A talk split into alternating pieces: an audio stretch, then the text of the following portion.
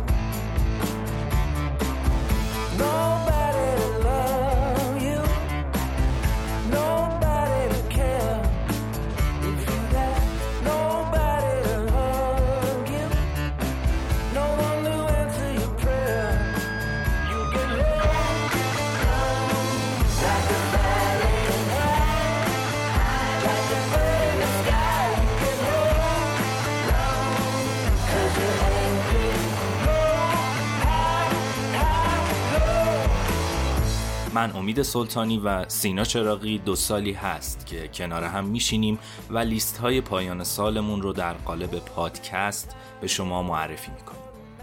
امسال قرار بر این شده که 19 علاوه 19 یعنی 38 آلبوم رو در قالب چهار تا پادکست به شما معرفی کنیم و در هر اپیزود به ترتیب الف با جلو بریم.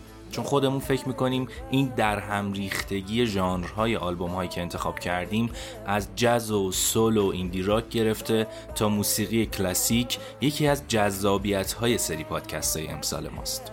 پس همراه ما باشید تا آخرین اپیزود که قطعا آلبومی هست در این لیست که شما هم نشنیدید و کلی باش حال خواهید کرد.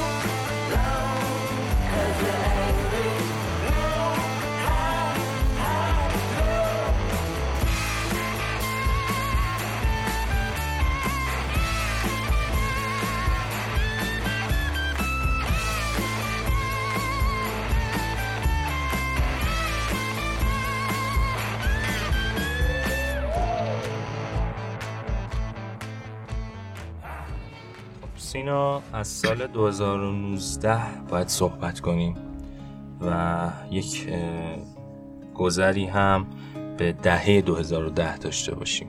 توی دنیای بله. موسیقی توی صنعت موسیقی چه خبر بود؟ من که شخصا باید یه اعترافی بکنم. اونم این که امسال مثل سالهای قبل خیلی آلبوم های جدید نشنیدم. یعنی بیشتر تمرکز و توجه هم سمت آرتیستایی بود که خب قبلتر میشناختم و دوست داشتم که یه بار دیگه بیام و کاراشونو مثلا از اول بشینم بشنوم و مرور کنم. مثل مثلا Brian Eno و David Bowie، Velvet Underground که با هم دیگه پادکستش رو ضبط کردیم. اگه درباره 2019 مسئله باشه حتی ریکوردی که سال 2019 بیشتر از همه شنیدم همون آلبوم live Susanne Sundfør بود. ما سال 2017 اگه یادت باشه تو پادکستمون Music for People in Trouble رو معرفی کردیم. Sundfør امسال یه live album از همون آلبوم رو ارائه داد که تنظیم های جزی‌تر باحالی بود. من اونو بیشتر از همه گوش دادم.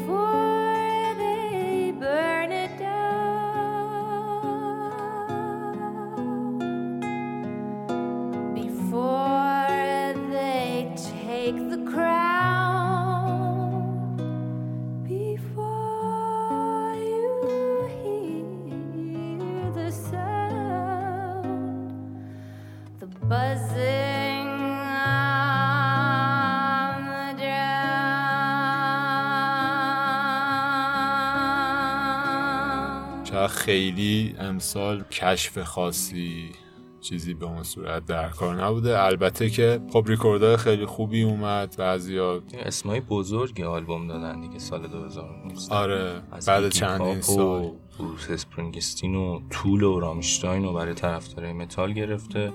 حتی Leonard Cohen که دیگه چهار سال مرده. آره. خب یه آلبوم جدید پسرش منتشر کرده.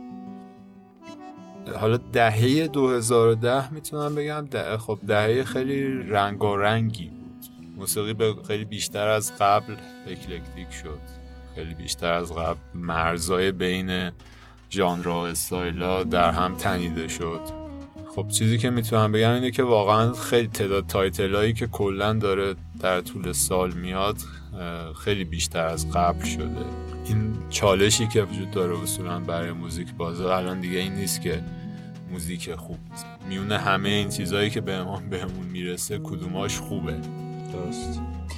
و خب اینم باید اشاره کنیم که کلا شیوه گوش دادن به موسیقی هم تغییر کرد. یعنی ابزار گوش دادن تماما منتقل شد به استریمینگ آنلاین. این فرهنگیه که به نظر من مثل فرهنگ گسترش شبکه های اجتماعی که دیگه واقعا نمی‌تونیم ازش فرار کنیم. چیزی که هست و گسترش اونقدر هست که استفاده های خیلی متنوعی میشه کرد. یعنی تو میگی وقتی می‌خوام آرتیست پیدا کنم یا آلبوم گوش کنم خب سرویس streaming در اختیارت قرار میدن. اما یک چیزهای دیگه هم دارند که اونا شاید محبوب تر باشه به قول تو. مثلا جز برای خوابیدن مثلا موسیقی relaxation برای یوگا. یه مشکل دیگه ای که هم همه این سرویس های stream مخصوصا Spotify داره اون بحث الگوریتم ها و اون سیستم های recommendation یه که پشت سرش هست. اینا تهش دارن خیلی تو دیوار می‌کنن آدم ها رو. چون مبنای اصلیشون اینه. میگه تو داری به این گوش میدی. یه سری آدم هم هستن که اینو گوش دادن رفتن اینو اینو اینو این هم گوش دادن. خب می‌گیره اون ماکسیموم و یه برایندی ازشون رو میاره به recommend می‌کنه به تو. و خب ما واقعا اینو می‌بینیم. recommend ی که ما یه title کتاب رو مزنیم آمازون با اینکه مثلا یه کرم کتابی رو پیدا کنید توی اینترنت و از اون بخوای که بگی من اینو دوست داشتم حالا تو چیا رو به من معرفی می‌کنی؟ واقعا متوجه این میشیم که این پیشنهادی که آدم ها به هم دیگه میدن کاملا متفاوته با پیشنهاد الگوریتم ها هنوز هم.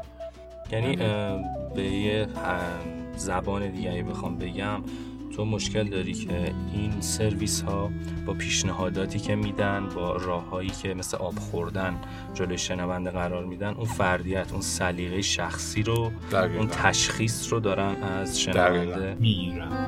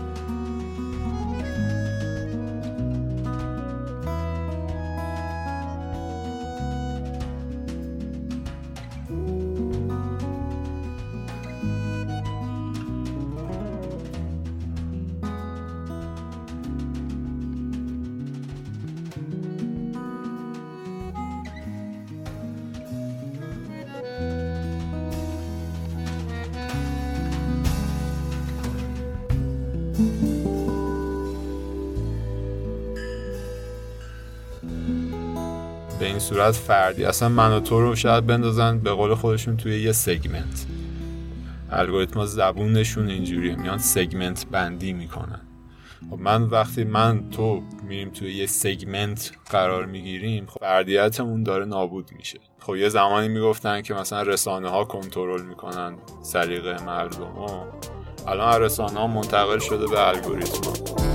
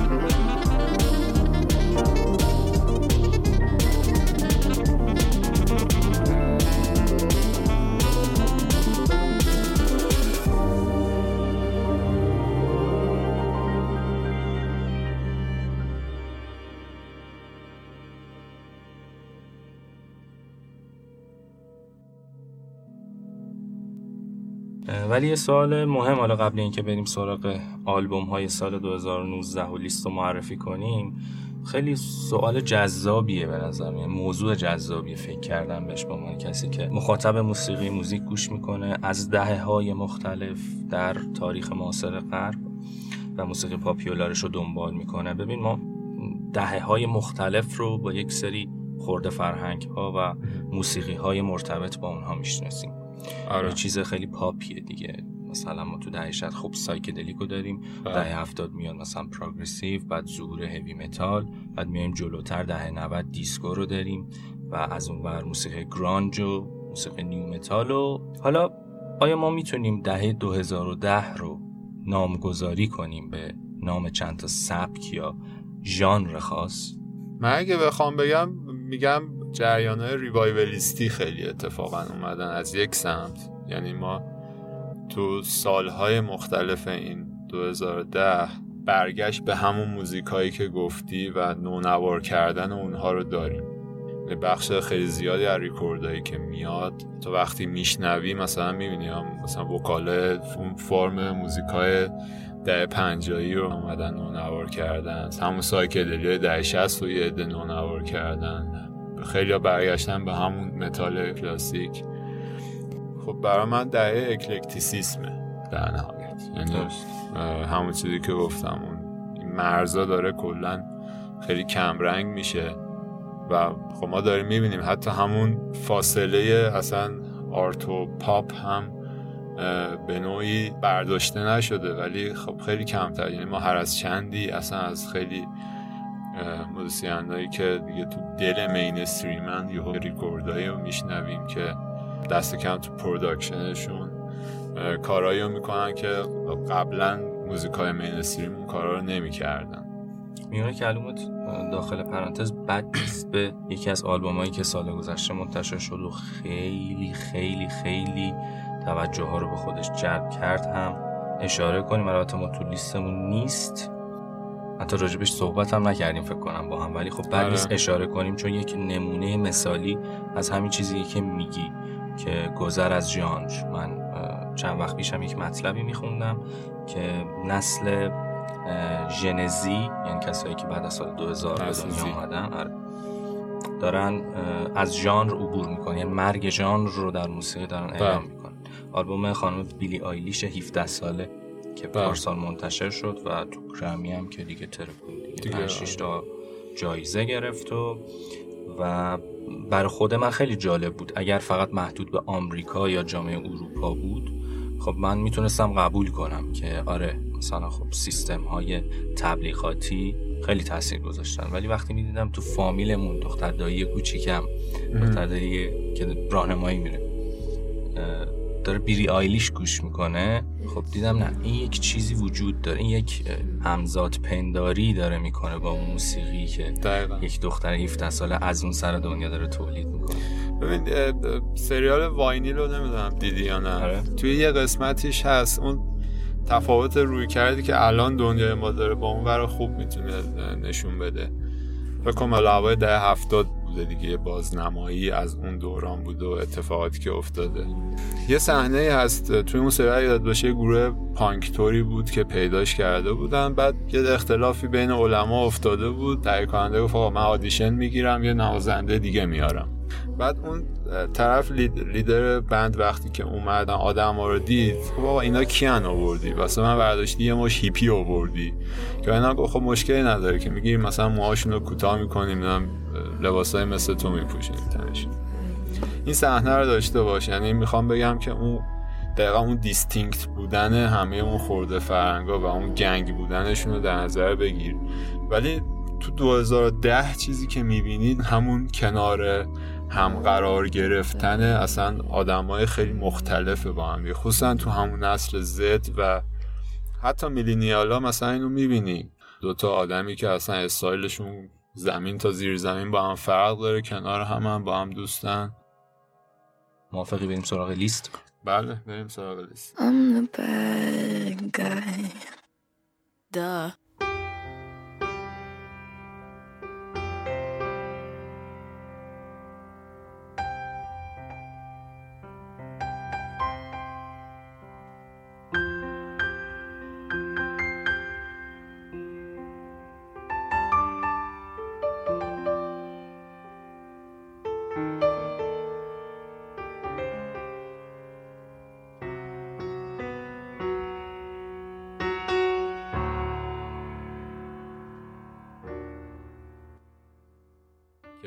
امسال هم توی لیستمون هست آقای عبدالله ابراهیم از آفریقای جنوبی.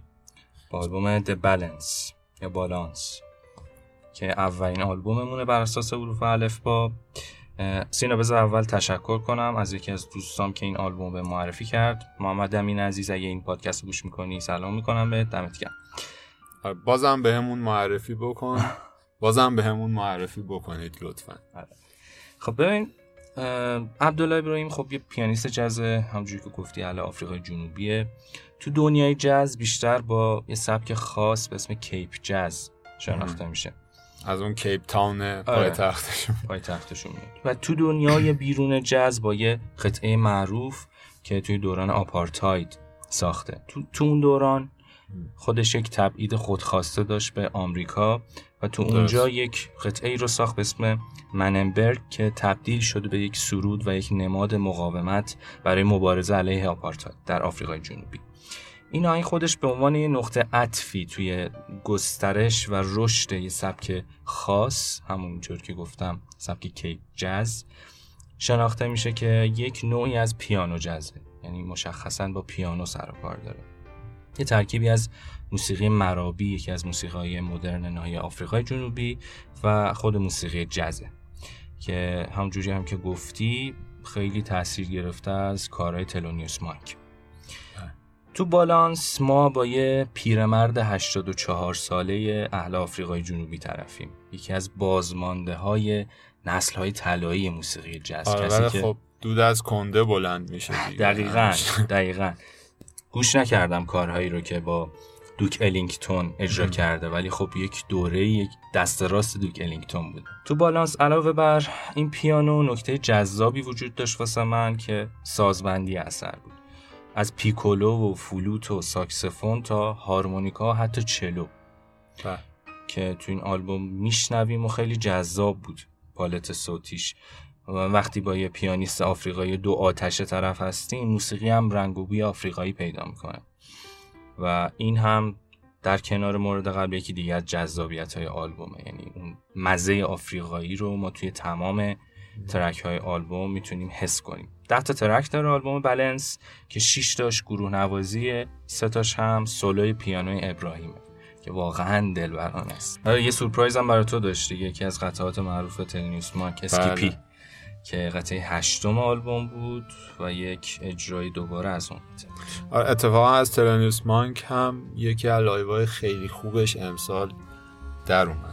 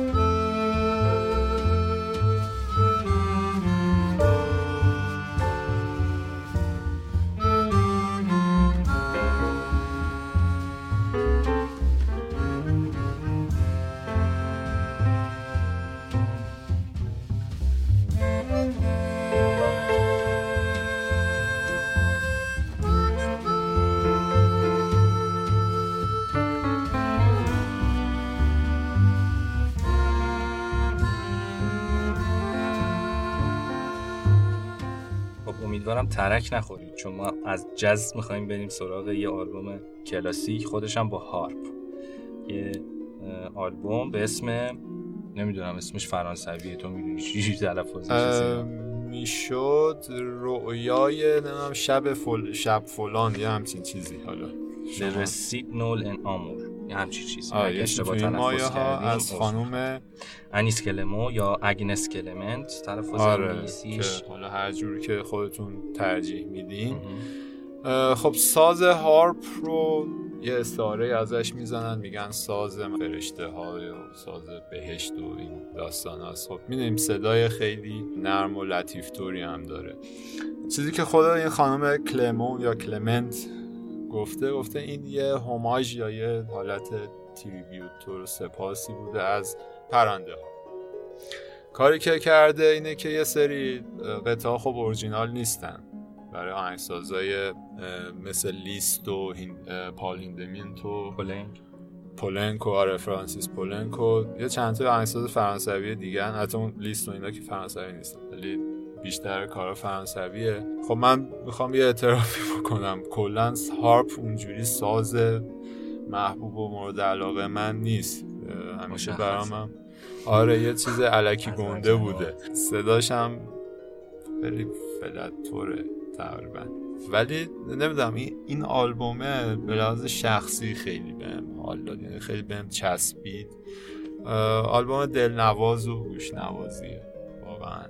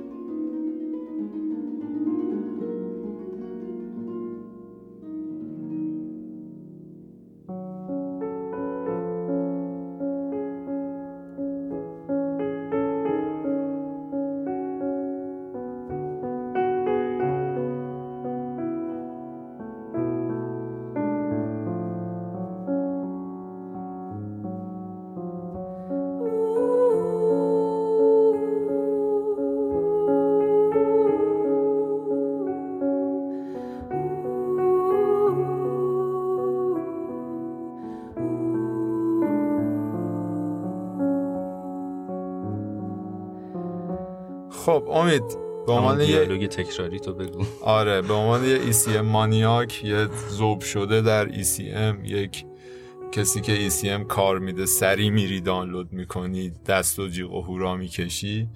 یک آلبوم ECMی هست از عزیزی از کشور همسایه‌مون ارمنستان. آره خانم آرنی آگبابیان اگبابیان اسم بلوم یا شکوفه. شکوفه. خب ببین این اولین آلبومش با ECM بوده. یه آلبوم هم قبلا منتشر کرده بود با یه لیبل دیگه به اسم کیسی. همون کیسه یا بگ خودمون به انگلیسی. که همکاریش با پیانیست ارمنی تیگران هاماسیان که اون هم حالا کارهای بسیار قدرتمندی منتشر کرده که ترکیبی از موسیقی ارمنستان و موسیقی جز به واسطه آشنایی و همکاری با اون به موسیقی جز کشیده میشه. اصلا این خانم خودش یک قصه گو بوده. اصلا یک تیپی داریم یک کاراکتری داریم در اون ناحیه که قصه میگن قصه های موزون قصه های موزیکال. توی آلبوم بلوم نیکولاس استوکر یه پرکاشنیستی که با نیک بارچ هم همکاری داشته با آرنی ساز زده. اما خب خیلی جالب بود که عامدانه طوری ساز زده که به چشم نیاد. چون فضای آلبوم خودت گوش کردی و حال کردی می‌دونم. بله. یه کیفیت مقدس و سرودگونه ای داره که اگر می‌خواست مثلا خیلی تو چشم باشه percussion خب کم می‌شد. یعنی به سمت چیزهای دیگه می‌رفت. ولی خیلی حساب شده و خوب صدای percussion و کنترل کرده. آلبوم Bloom 17 تا track داره. خب خیلی زیاده. ولی خب بعضیاش در حد 30 40 ثانیه به عنوان interlude هایی بین ترک های آلبوم. اما خب به طور کلی همونجور که گفتم این خانم یک راویه یک قصه گوه و آلبومش هم یک ساختار روایی داره. مدام به یک تم برمیگرده انگار تکرار یعنی می‌کنه. روایت فقط تو متن نیست یعنی تو موسیقی تو هم. کل موسیقی وجود داره. آره. و تو یکی از ترک هاش هم اتفاقا اصلا دیگه خوندن رو می‌ذاره کنار. تو ترک واتر براید می‌بینیم که موزیک هست و این خانم داره قصه میگه تعریف می‌کنه یک چیزی رو یک افسانه ای رو شاید.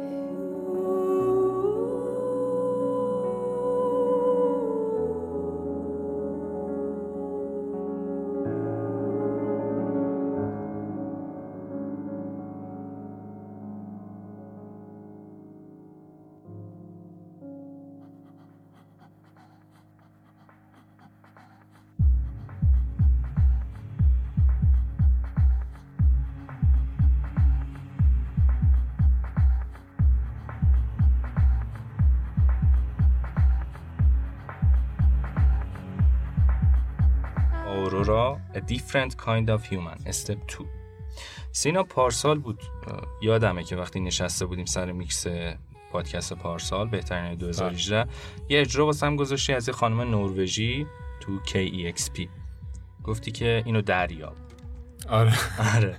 منم همون شب رفتم آلبومش رو گرفتم. EP که سال 2018 منتشر کرده بود و خیلی کیف کردم حقیقتش.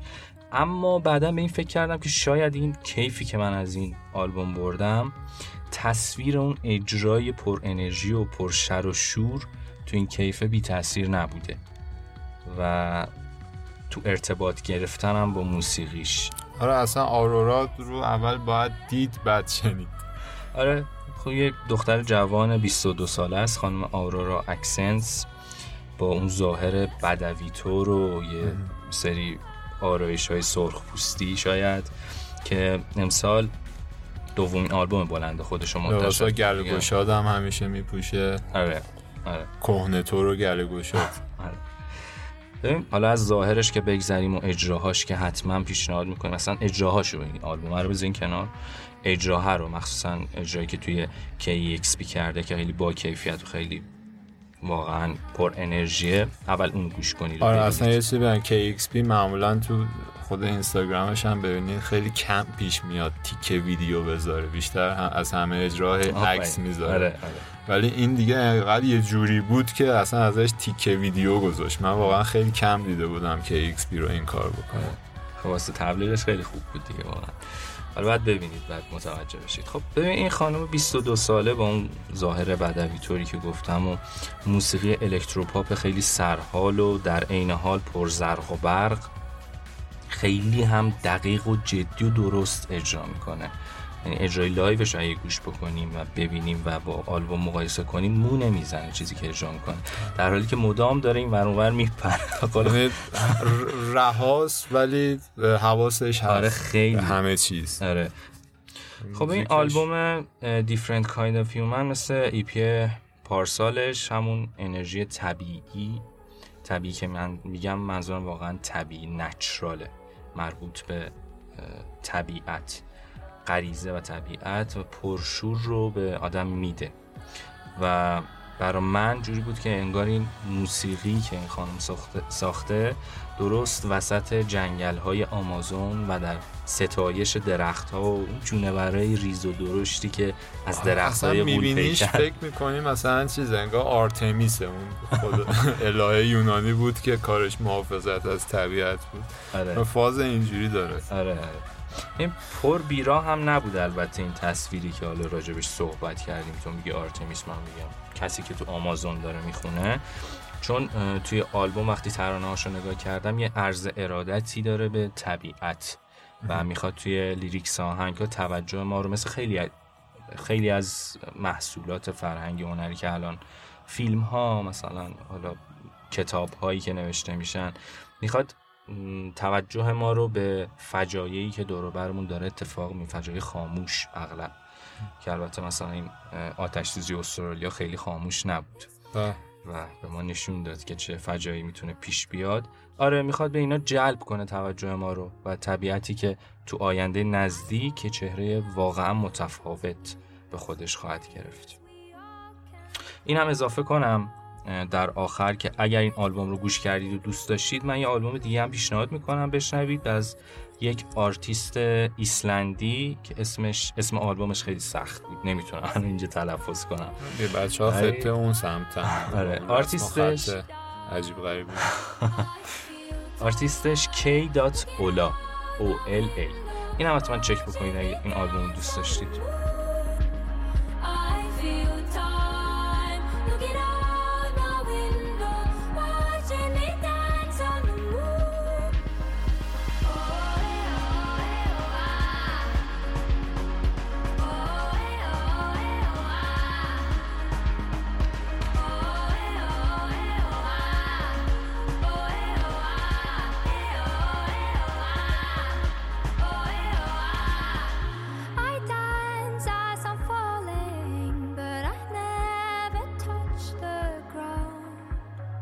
گروه بلژیکی بالتازار و چهارمین آلبومشون اسم فیور. ببین قبل اینکه شروع کنم راجع به آلبوم صحبت کنم این از آلبوم هایی بود که نمی‌دونم ولی شاید در کنال طول و نیک کیف آلبوم بود که بیشتر از همه شنیده گوش کردم. خب خیلی حال کردم باش دیگه. راجع به خود گروه اگه بخوایم صحبت کنیم گروهی که خیلی تو چشم نیستن کارهای قبلیشون هم با اینکه به یمن حضور اون line های ویولون توی دل موسیقی indie dance rock و حضور دو تا vocalist. شاید منحصر به فرد به نظر برسن ولی خب چیز خاص و دندونگیری نبودن حقیقتش. اما Fever داستانش فرق می‌کنه. از سال 2010 که گروه اولین آلبومش رو منتشر کرد چون فکر می‌کنم از سال 2004 فعالن تا اولین آلبومشون 2010 منتشر کرد اعضای گروه مخصوصا دوتا vocalist که اعضای اصلی گروه هستن درگیر پروژه شخصی خودشون هم بودن. و توی آلبوم Fever میان تجربه های شخصیشون رو هم دخیل می‌کنن. یعنی ما فقط با یک بالتازار حالا کلاسیک بگیم اگر واسه طرفدارای قلیلش روبرو نیستیم. و اون عضو خانم ویولونیست گروه هم گروه رو ترک کرد. یعنی تو این آلبوم اصلا اون حضور نداره. و خب این یک چیز نوید یک چیز متفاوتی رو میده اگر کارهای قبلیش رو گوش کرده باشیم. اولین چیزی که نظر شنونده رو تو آلبوم جلب می‌کنه هر کسی گوش کنه بیسلان های مشخص آلبوم. که توی آهنگا مثل تیراهنایی که کل ساختمون آلبوم روش سوار شده باشه. مخصوصا توی آلبوم مخصوصا تو آهنگ همنام آلبوم فیور که ریف بیس مثل یه چنگالی میمونه که تو مخ شنونده فرو میره و جذب آهنگ می‌کنه شنونده رو. و خب مدام صداهای دیگه روش سوار میشن. یه حالت تکنوتور هم شاید بگیره این آهنگ و توی آهنگای دیگهش. این توی آلبوم مشخصا رد پایی از گروهایی مثل اسپون یا دستروکس رو می‌تونیم تشخیص بدیم و حتی بلک کیس توی کار قبلیش و صداها و علاقه ای که گروه موسیقی دیسکو ده 90 داره. گروه بالتازار به وضوح توی یکی از ترکاش پیشنهاد میدم گوش کنید. آهنگ Changes فکر می‌کنم ترک دوم آلبوم باشه اصلا دیگه می‌بره توی دیسکو ده 90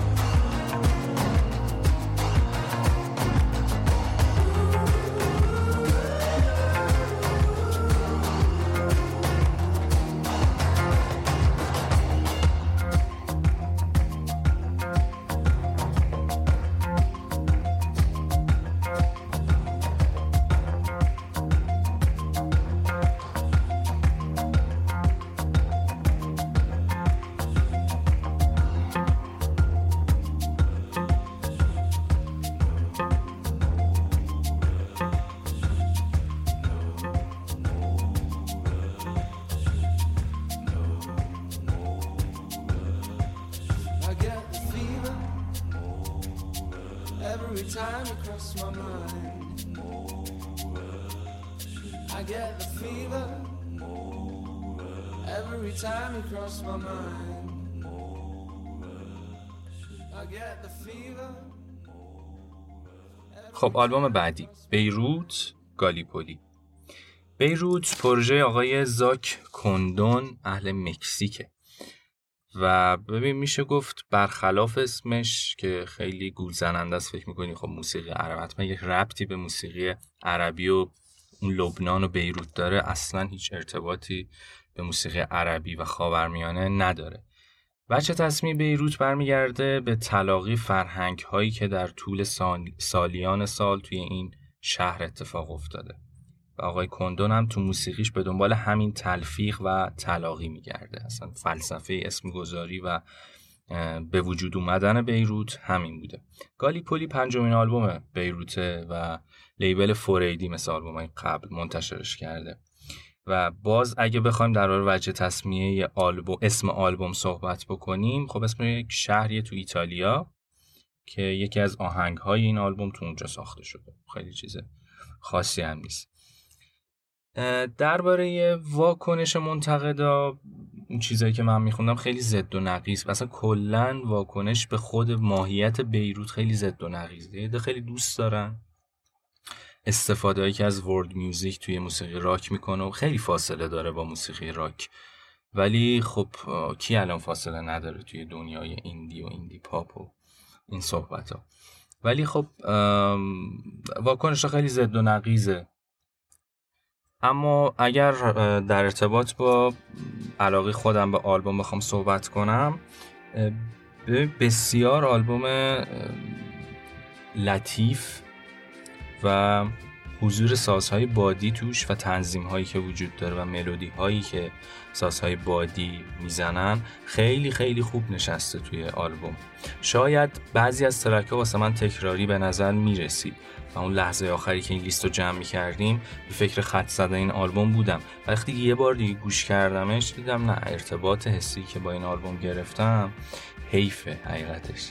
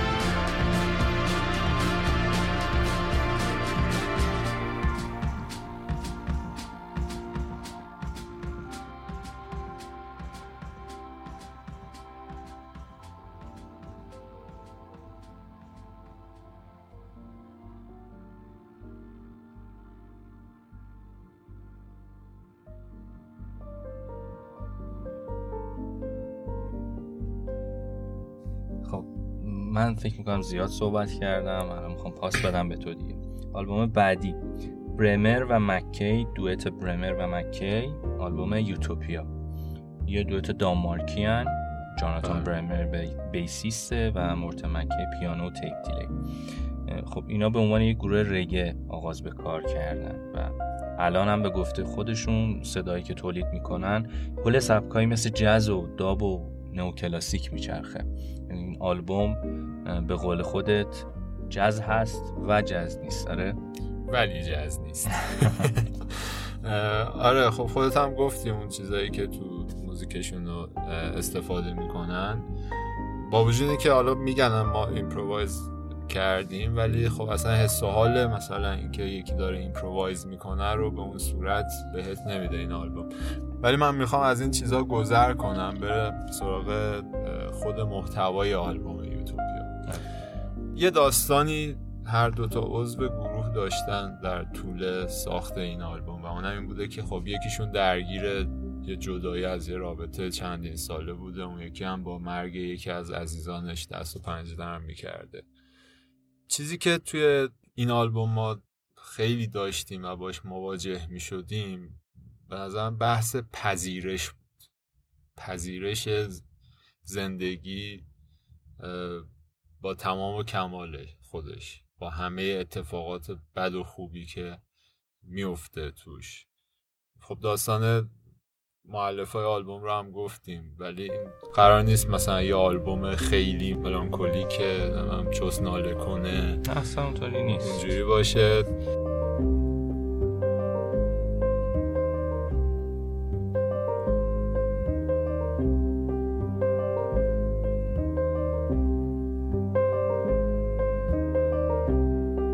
اگه آرت ورک های کارهای برمر و مکوی رو نگاه کنی همیشه می‌بینی که ریشه یه درخت رو اومدن به تصویر کشیدن. عکسایی که از ریشه های درختی که حالا تنهاشون قطع شده.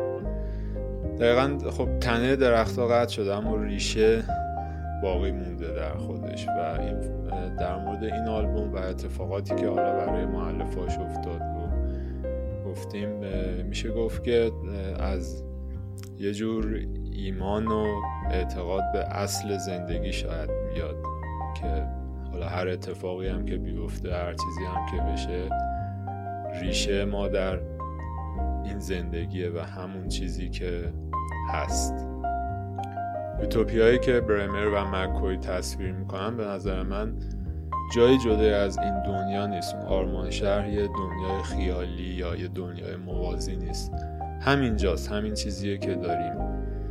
همین دنیایی که توش زندگی می‌کنیم با همه زیباییاش و همه زشتیاش همه مکافاتاش و همه دلخوشیاش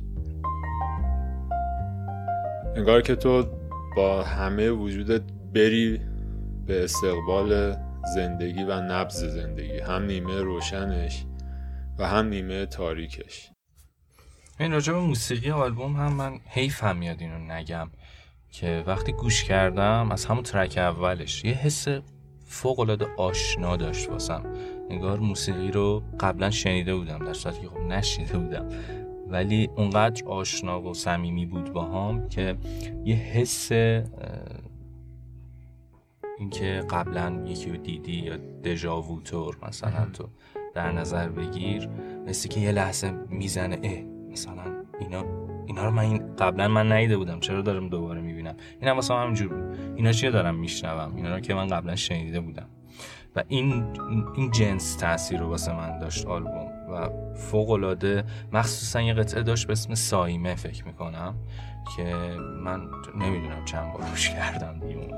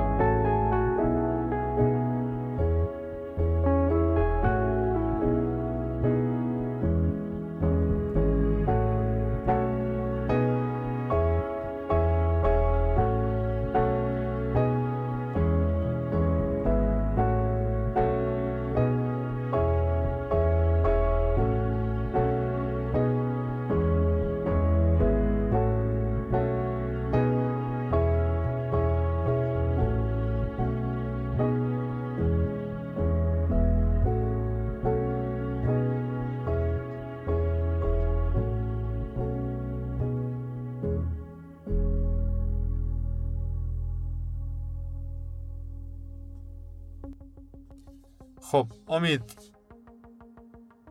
آلبوم بعدیمون.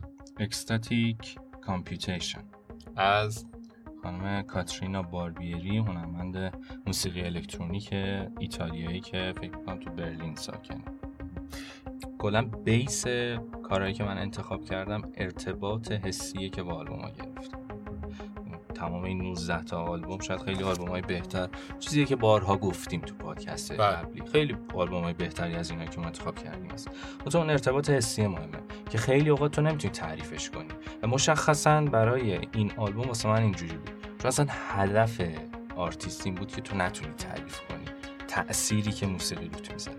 ببین خودش خیلی خوب کار خودشو م، تو علاقش به مینیمالیسم و اون اثر psychophysical تکرار در موسیقی و شنونده توصیف می‌کنه.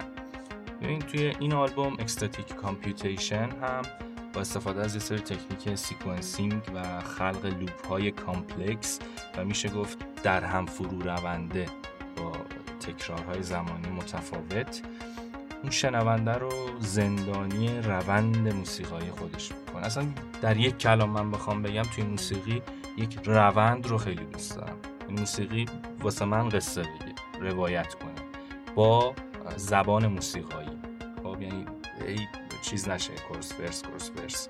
یک روند رو شروع کنه و واسه من توضیح بده. اما هدف آرتیست این بوده که از ما یک قربانی بسازه. خودش اینو گفته سر گفته و شنوندگان موسیقی من دومین آلبومش فکر می‌کنم. قربانی منن. قربانی موسیقی منن. و این روی هم افتادگی ادراکات و احساسات بعد از شنیدن یک اثر یا حین شنیدن یک اثر وقتی که تو تعجب می‌کنی و وقتی شگفت زده میشی مثل دیدن یک فیلم از لینچ بود برای من خیلی ساده.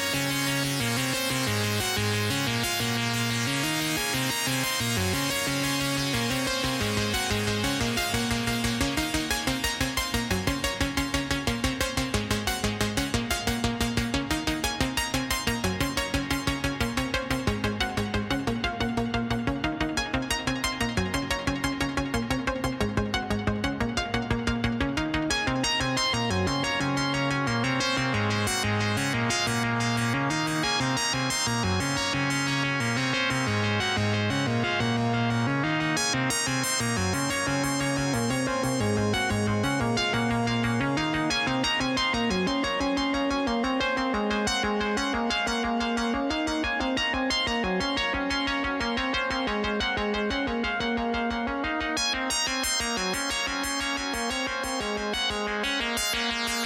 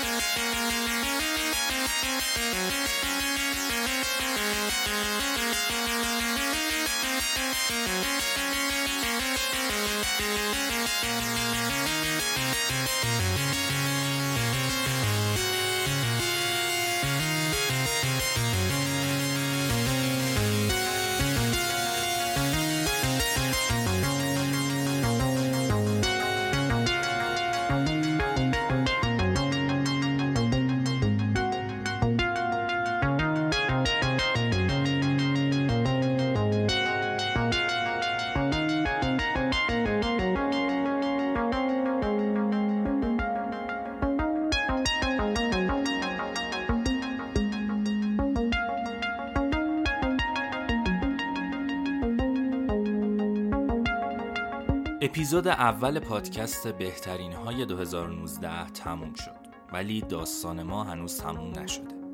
هنوز سه قسمت دیگه براتون داریم. امیدواریم از شنیدن این قسمت لذت برده باشید. من و سینا رو در کانال تلگرام اورسی و پاراساندر می‌تونید دنبال کنید و همونجا و به همین اسامی پادکست هایی که تا حالا ضبط کردیم رو هم گوش کنید. علاوه بر کانال های تلگرام و سایت اورسی در اکثر اپلیکیشن های پادگیر می‌تونید پادکست های ما رو گوش کنید و از انتشار قسمت های بعدی این پادکست مطلع بشید. تا قسمت بعدی مراقب گوش های خودتون باشید.